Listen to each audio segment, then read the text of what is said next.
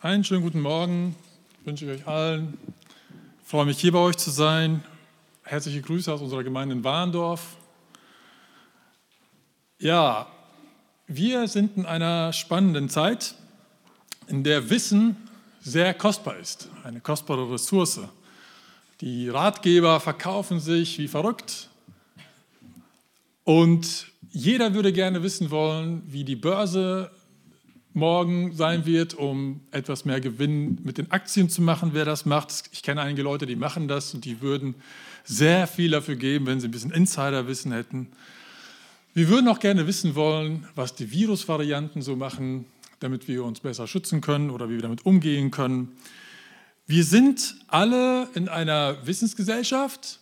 Wissen ist total wichtig und gleichzeitig sind wir richtig erschlagen von allen möglichen Informationen, die auf uns einprasseln. Und auch betet und wir hören ihm zu, wie er betet.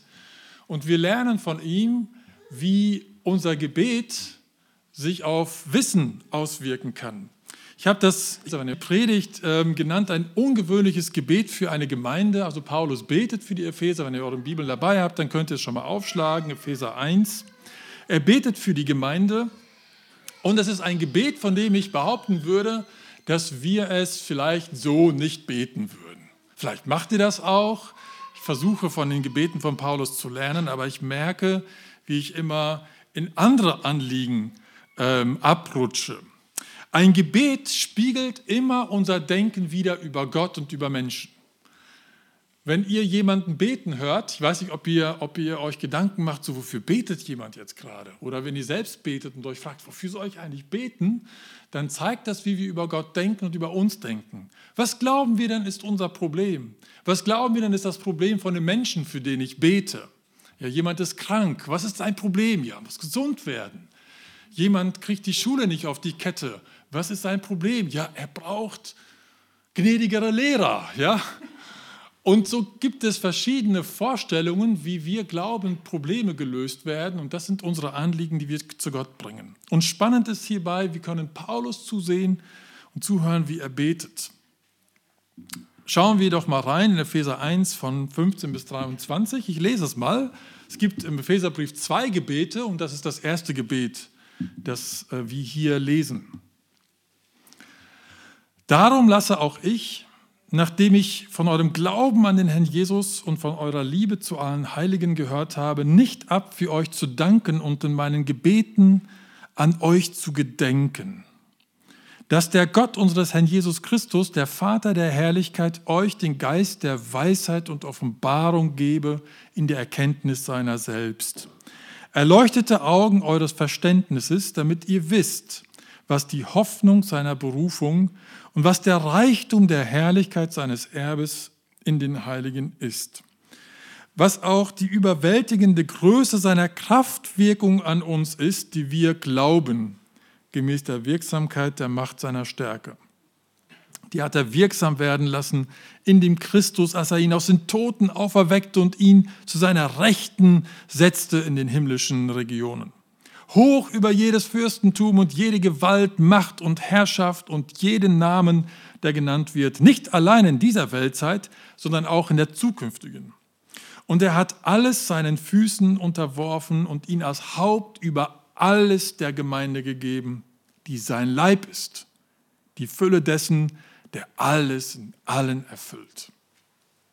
Also wenn ich Paulus zuhöre, dann denke ich manchmal, boah, das ist jetzt so so wichtig und gleichzeitig so kompliziert. Ich muss noch mal genauer hinschauen, was sagt er da eigentlich? Das sind nicht so die Worte, die ich so verwende, wenn, wenn ich rede, aber die, dieses Gebet ist durchtränkt von wichtigen Dingen über Gott und über den Menschen. Und es kann uns helfen, auch unser Denken über Gott und über uns selbst zurechtzurücken. Das Ganze dieses Gebets kann eigentlich zusammengefasst werden auf das, was wir Ende Vers 17 lesen oder 18, wenn ihr eure Bibel dabei das finde ich immer toll, kann man direkt mitlesen und mitschauen. Das ist dort, was dort steht, äh, das ist das, was dort steht, dass der Gott euch gebe, damit ihr wisst. Gott soll geben, damit sie etwas wissen. Das ist das, worum Paulus bittet. Sie sollen etwas wissen. Fangen wir doch damit an. Für einen regelmäßigen Beter, der sich zum Beispiel auch mit anderen Menschen trifft und der die Probleme anderer Menschen kennt, so vielleicht in der Seelsorge, in der Gemeindearbeit, in der Mission, für den kann das überraschend sein, was er hier schreibt. Vielleicht wäre es besser, Paulus würde beten, dass sie standhaft sein sollen oder sie sollen bewahrt werden. Wie oft höre ich in Gebeten, dass wir bewahrt werden sollen vor irgendetwas, oder? Und wir selbst wünschen uns das auch, bewahrt zu werden. Wir beten um Kraft. Wir beten um Freude manchmal. Wir beten auch um Gesundheit, um Gelingen, um Geduld, um Einigkeit, um Liebe. Es gibt so viele Dinge, die uns viel wichtiger scheinen als Wissen. Gott gibt Wissen, sagt Paulus hier. Glauben wir denn, dass das das größte Problem der Menschen um uns herum ist? Sie wissen nicht genug oder sie wissen nicht das Richtige? Glaubst du, dass deine Schwester, deine Schwester, dein Bruder, dein Freund, deine Freundin in der Gemeinde dass das genau das, das ist, was sie dringend brauchen. Und Paulus meinte ja. In einer Gemeinde in Ephesus, die Umgebung war von Okkultismus, von einem Druck in der Öffentlichkeit. Ephesus war ungefähr so groß wie Münster, eine Riesenstadt in der damaligen Zeit, äh, mit einem, ja, manchmal auch außergewöhnlichen Druck. Sie waren eine bekannte Gemeinde, äh, man kannte die Christen dort, man sah auf sie Sie brauchten, mein Paulus, Wissen, ein tiefes Bewusstsein einer geistlichen Wirklichkeit. Und zwar über drei Dinge sollten sie wissen, über ihre Berufung, über ihr Erbe und Kraft. Sie sollen Gott kennenlernen und während sie Gott kennenlernen, diese Dinge sollen sie sehen. Dazu kommen wir gleich. Aber schaut mal, was Paulus hier sagt. Er bittet darum, dass Gott es ihnen gibt. Er soll es ihnen geben. Vers 17.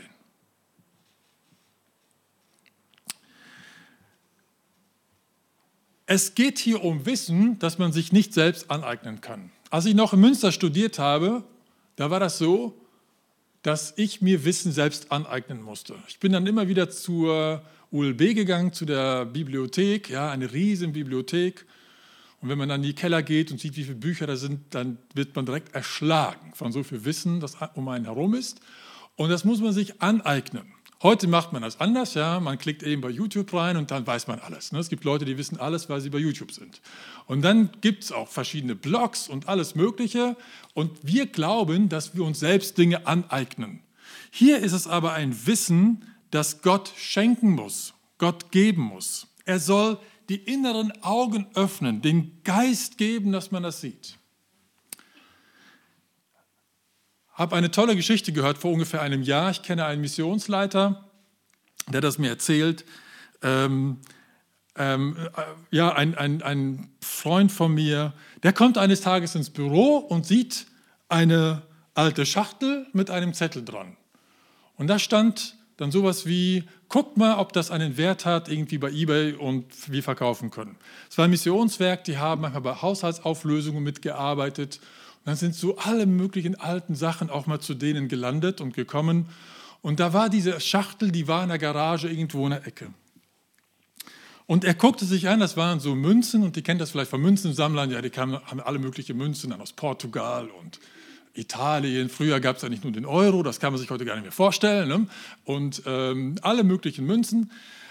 Aber als er sich genauer anschaute, was er da hatte, dann waren es Krugerrands. Wer weiß, was Krugerrands sind? Das ist nicht so unsere Sphäre. Das sind Goldmünzen aus Südafrika. Krugerrands im Wert von 30.000 Euro. Sie hatten diese Schachtel schon seit Monaten, Jahren da rumstehen aber sie wussten nicht, dass sie es hatten. Und selbst als der Mitarbeiter sie entdeckt hat, wusste er nicht, was er da vor seinen Augen hatte.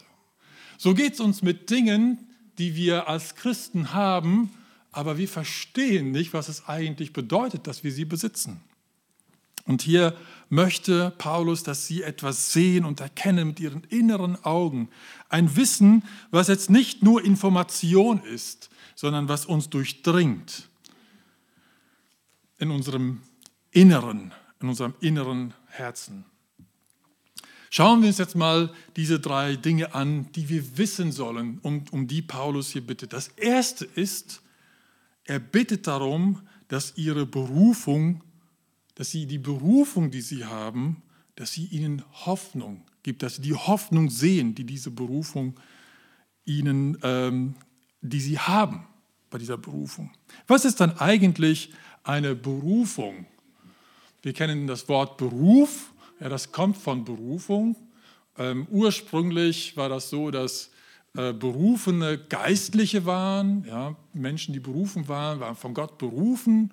Und erst seit Luther ungefähr kann man auch alle anderen Berufe als Berufung erleben. Und seitdem kennen wir das Wort Beruf. Im Epheserbrief ist es so, dass wir im ersten Teil, den wir jetzt nicht gelesen haben, von einer Vorherbestimmung lesen in 1 Vers 4. Wir sind auserwählt, Gottes Kinder zu sein, vorherbestimmt zu Sohnschaft. Gott hat also die Gläubigen berufen, Kinder Gottes zu sein. Und diese Berufung kann natürlich auch viele andere Dinge enthalten, konkrete Aufgaben. Ja, die Berufung von Sophia ist eine andere als eine Berufung von mir und die Berufung von Jonas oder wer auch immer ist immer unterschiedlich. Sie beinhaltet eine unterschiedliche Lebensführung in den konkreten Aufgaben, aber es ist immer eine Berufung für Kinder Gottes. Und in der Regel sind Berufungen schwer. Zum Beispiel bei Propheten, die haben gelitten unter ihrer Berufung. Wer von uns wäre nicht gerne Prinz oder Prinzessin? Gibt es Leute, die sagen würden, irgendwann kommt nochmal das weiße Pferd und da ist dann der Prinz drauf und der macht mich zu seiner Prinzessin und dann habe ich ein tolles Leben. Oder andersrum, ja, die Männer wünschen sich, sie fahren im Urlaub und dann lernen sie jemanden kennen und dann puppt sich als die Prinzessin von Schweden oder so und zack, bist du Prinz. Das wäre top, oder nicht? Vor einigen Monaten ging es durch die Presse, da gab es die Meldung, dass der Harry und Meghan, also Harry, der, der Prinz aus dem Hause ähm, der Windsors, die königliche Familie in England, offiziell seine Stellung als Prinz abgibt mit seiner Frau. Sie wollen es nicht mehr sein. Warum? Weil die Last, königlich zu sein, riesig ist. Und wir kennen die schönen Bilder, aber es zu leben ist eine Belastung. Gibt es denn auch eine Last, Kind Gottes zu sein? Ja, die gibt es. Und die ist groß, diese Last, Kind Gottes zu sein. Wir müssen Gottes Wesen widerspiegeln als seine Kinder. Dazu müssen wir als sündige Menschen intensiv verwandelt werden. Und das ist schmerzhaft. Das ist belastend. Wir sehen das sündlose Leben von Jesus, wie er alles erträgt und der Gott perfekt in dieser Welt repräsentiert. Und wir sehen diese Last für uns Unrecht zu ertragen, Anfeindungen zu erleben, Bedürfnisse, Entbehrungen zu tragen, ohne uns dabei zu versündigen. Es ist auch eine Last, Kind Gottes zu sein. Doch Paulus bittet hier, dass sie die Hoffnung ihrer Berufung erkennen. Die Hoffnung ihrer Berufung.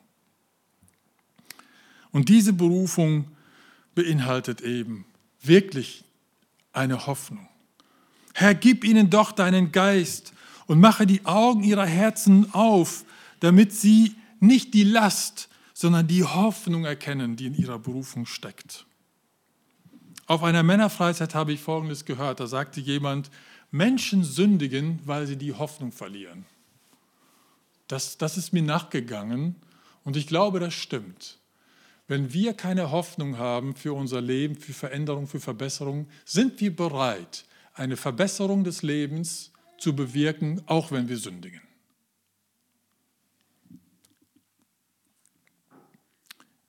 Brauchst du gerade Hoffnung? Und die Menschen, die du kennst, für die du beten wollen würdest, brauchen sie gerade Hoffnung? Was brauchen die Menschen? Wenn wir an ihre Nöte denken, dann würden wir sagen, ach Mensch, würde dieses Paar doch Kinder bekommen, das wäre doch so viel einfacher für sie. Wir haben keine Kinder, Sophia und ich sind lange verheiratet. Und jetzt könnten, könnte man denken, würden die Kinder bekommen, das wäre so viel besser für sie. Gäbe es doch ein Ende der Pandemie und wir würden aufhören, unter der Krankheit, unter den Einschränkungen zu leiden.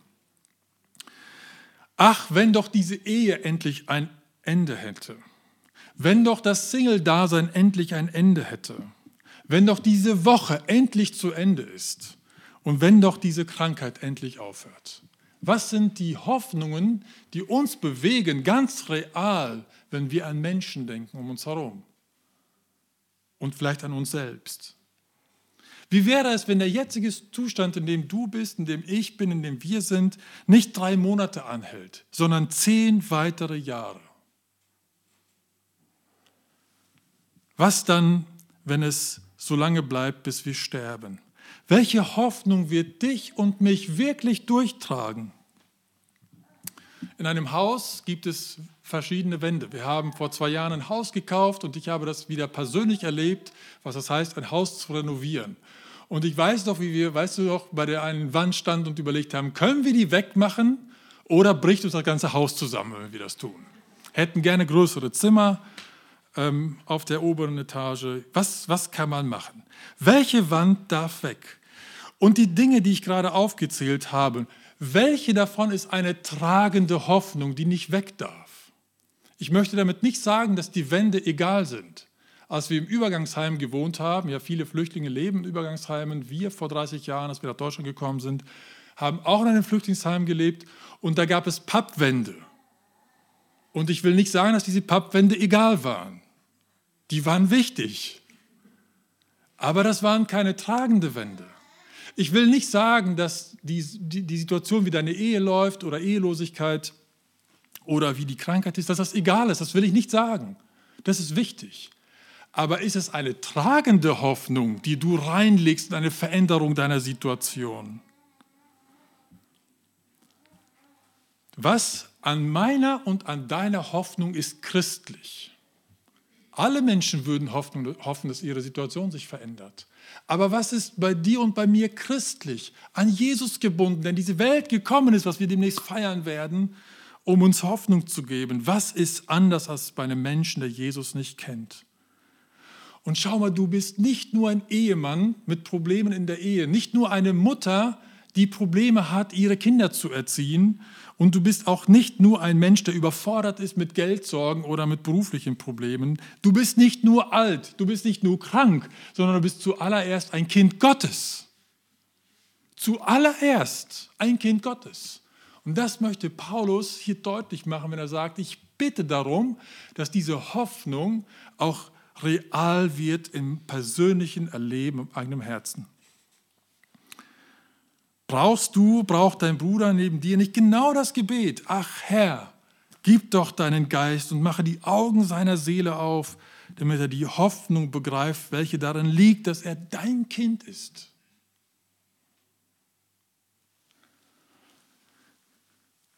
Das nächste, was Paulus wünscht, ist, dass sie sehen sollen, dass ihr Erbe reich an Herrlichkeit ist. Das nächste Wissen. Es gibt Kinder, die warten sehnsüchtig darauf, bis ihre Eltern sterben, damit sie an das Erbe kommen. Das schöne Einfamilienhaus aus den 60ern mit Garten, Ferienhäuschen vielleicht, die alte kostbare Uhr, was ist hier gemeint? Was sollen die Epheser mit ihren inneren Augen sehen? Die Juden verbanden mit dem Wort Erbe immer ein Stück Land, das ihnen gehört und das alles hervorbringt, was sie zum Leben brauchen. Das war der Inbegriff des Segens.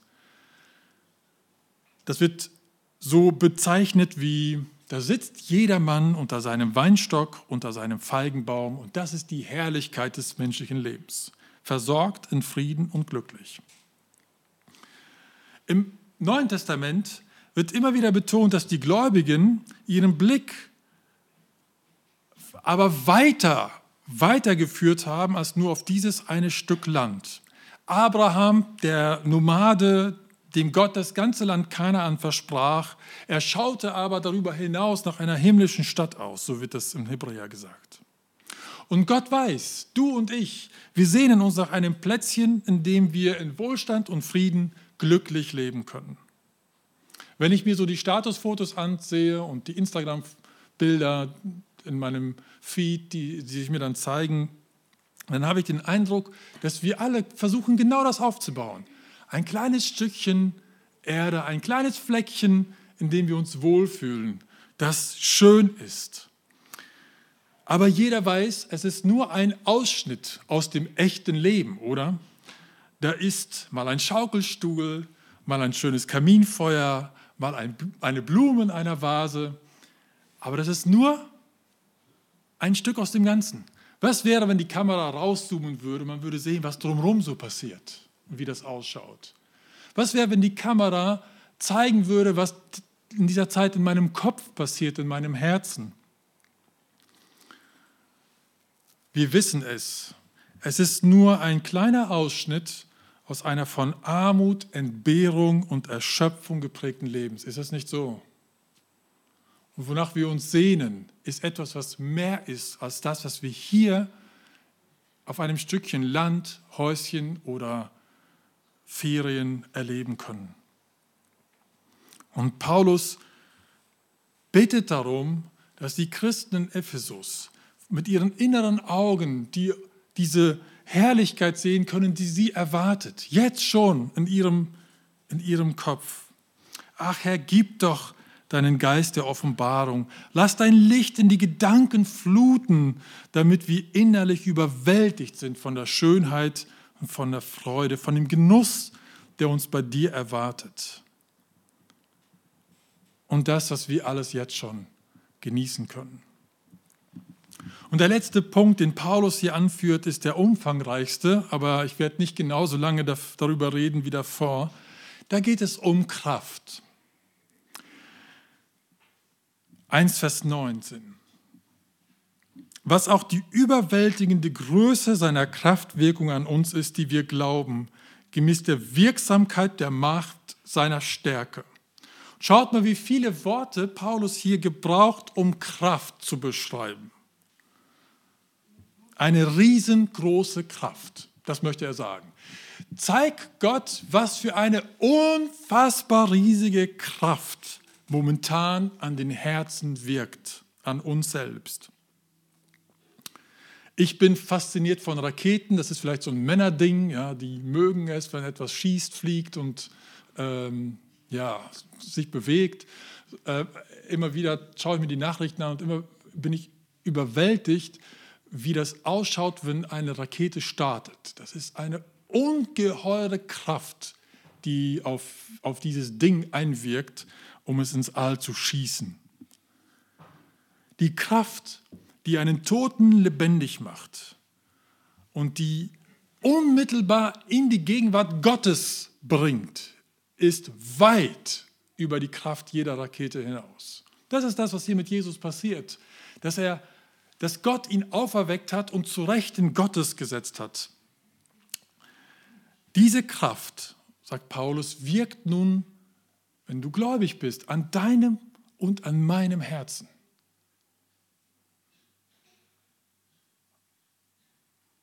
Merkt ihr was davon? Spüren wir das? Ist das unser Alltag, den wir erleben? Würden wir in einer Rakete sehen, wir würden das spüren, oder? Das wird uns nicht so nebenbei entgehen, dass wir drin. Ich merke das schon, wenn ich an einem Aufzug hoch und runter fahre, was für eine Kraft da wirkt. Aber das, wovon Paulus hier spricht, scheint etwas zu sein, was wir mit unserem ganz normalen Gefühl nicht unbedingt erleben.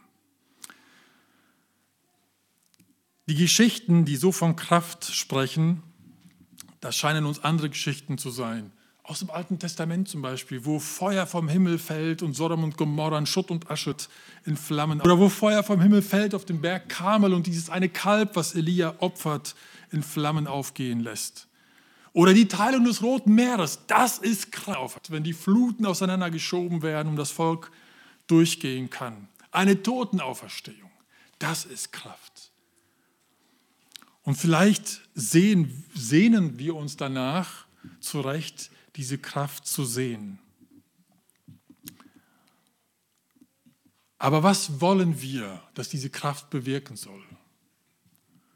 Vielleicht würde es uns reichen, wenn sich nur ein Mensch etwas verändern würde, oder? Ich denke manchmal, das ist ein größeres Wunder als eine sichtbare Heilung eines Knochenbruchs, dass sich Menschen verändern, wirklich verändern, dauerhaft, von innen heraus. Vielleicht würde uns schon ein Lottogewinn reichen, dass wir sagen würden, das ist schon irgendwie kraftvoll. Oder das Ende der Pandemie oder dem, was wir damit verbinden. Etwas, was uns aus den elenden Mauern unseres Menschseins befreit. Aber wisst ihr, Paulus schreibt diesen Brief aus einem Gefängnis. Es ist ein dreckiges Loch, umgeben von Mauern und Gittern und schreibt von dieser Kraft. Und wir merken hierbei, es geht nicht darum, die Mauern und Gitter der Umstände einzureißen, sondern es geht um das Wunder der Kraft hinter den Mauern deiner Umstände nicht zusammenzubrechen, sondern auszuharren, bis Gott selbst diese Mauern einreißen wird. Nicht ein Gebet, dass Gott die Kraft gibt, sondern dass wir verstehen, wie diese Kraft an uns wirkt. Das ist das, worum Paulus hier bittet.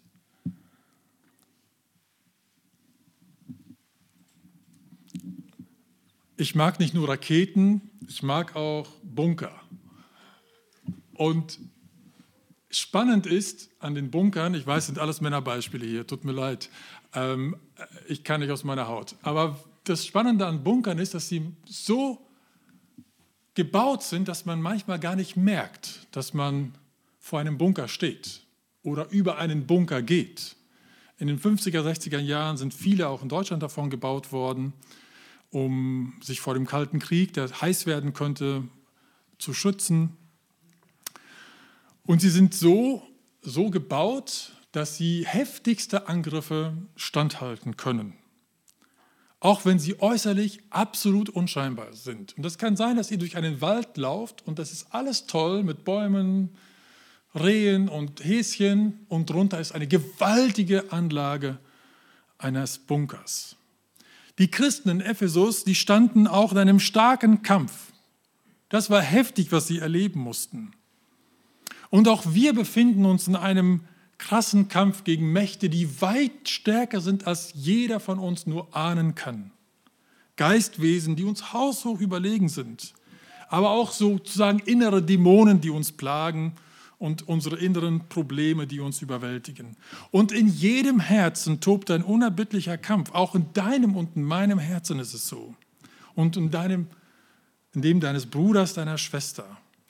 Und es gibt viele Menschen hier, die wirklich viel, viel Druck aushalten müssen. Wenn ich an unsere Gemeinde denke, dann fallen mir eine Reihe von Menschen ein, die die Dinge aushalten müssen, die für mich schwer vorstellbar sind. Und vielleicht kann, auch, kann man auch schlecht wiedergeben, was Menschen durchleben, wenn man nicht selbst in ihre Haut gesteckt hat. Und ehrlich gesagt steckt niemand in der Haut des anderen. Und wir brauchen dieses Gebet. Diese Menschen um uns brauchen dieses Gebet. Und ich bin überzeugt, so wie ich das sehe und erlebe, es gibt Menschen, die sind ganz still nach außen hin.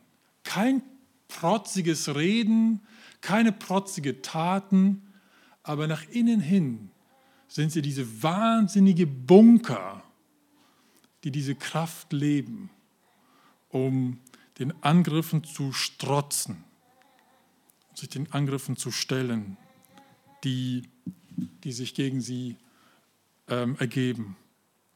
Da sind Menschen, die auch eine zweite Meile mitgehen, wo sie gezwungen werden, die erste zu gehen. Diejenigen, die die Wange hinhalten, wenn sie geschlagen werden, und diejenigen, die segnen, auch wenn sie selbst geflucht werden. Das ist Kraft.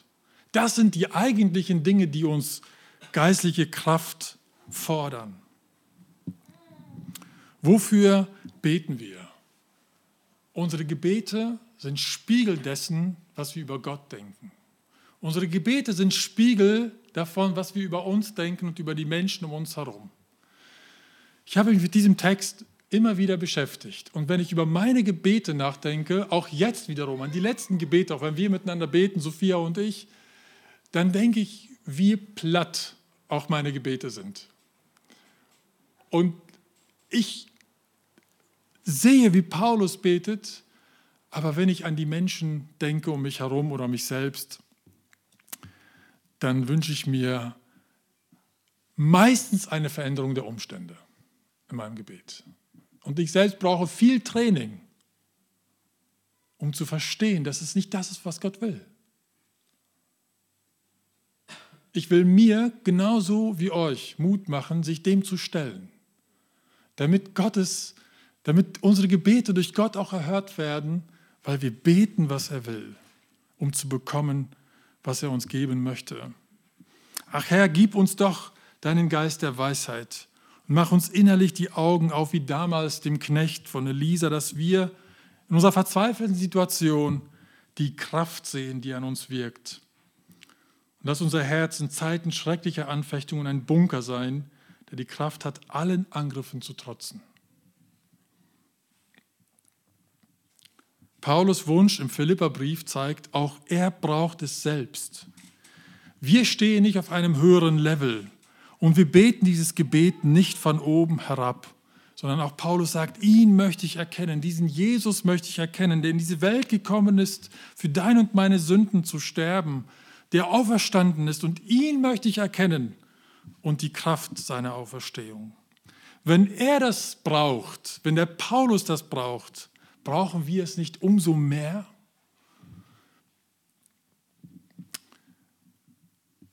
Und so möchte ich dieses, diese Predigt auch mit der Hoffnung schließen, dass ich für mich wie für dich, wie für uns hoffe, dass dieses, dass Gott unserem Herzen dieses Wissen auftut, das einen echten Unterschied ausmacht in der Praxis. Nicht einfach nur unseren Kopf mit den richtigen Antworten vollklotzt, sondern dass er sich auswirkt in unseren ganz normalen alltäglichen Situationen und Gottes Kraft in unserem Leben wirksam wird. Seine Hoffnung sichtbar wird, die wir haben, indem wir Kinder Gottes sind. Und die Hoffnung, die wir haben, weil wir bei Gott sein werden in Ewigkeit, ohne jede Mühe des jetzigen Lebens.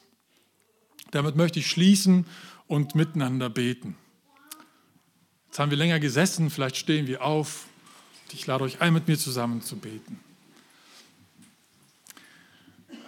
Herr, wenn wir das lesen, dann wollen wir nicht einfach nur die richtigen Worte sagen. Wir wollen nicht lernen, die richtigen Worte zu beten im Sinne von, dass sie, dass sie äußerlich formal korrekt sind. Wir wollen nicht einfach das Vaterunser nachplappern, als würde es schon allein bedeuten, wir würden dich richtig verstehen und auch richtig denken. Nein, worum wir bitten ist, dass du unser Herz ausrichtest auf dich hin, damit wir verstehen, worauf es ankommt, wenn wir dich anflehen, den König der Könige, den Herrn aller Herren. Und wir bitten dich, dass du unser Herz selbst verwandelst hin zu dir. Dass dieses Wissen von dir und dass wir dich erkennen, dass es uns so innerlich erfüllt, dass es eine Auswirkung hat auf die Beziehungen, die wir haben zu anderen Menschen, auf unser eigenes Leben und auch darauf, wie wir dich in dieser Welt repräsentieren, die du geschaffen hast zu deiner Ehre. Und wir danken dir, dass du uns gerne gibst. Amen.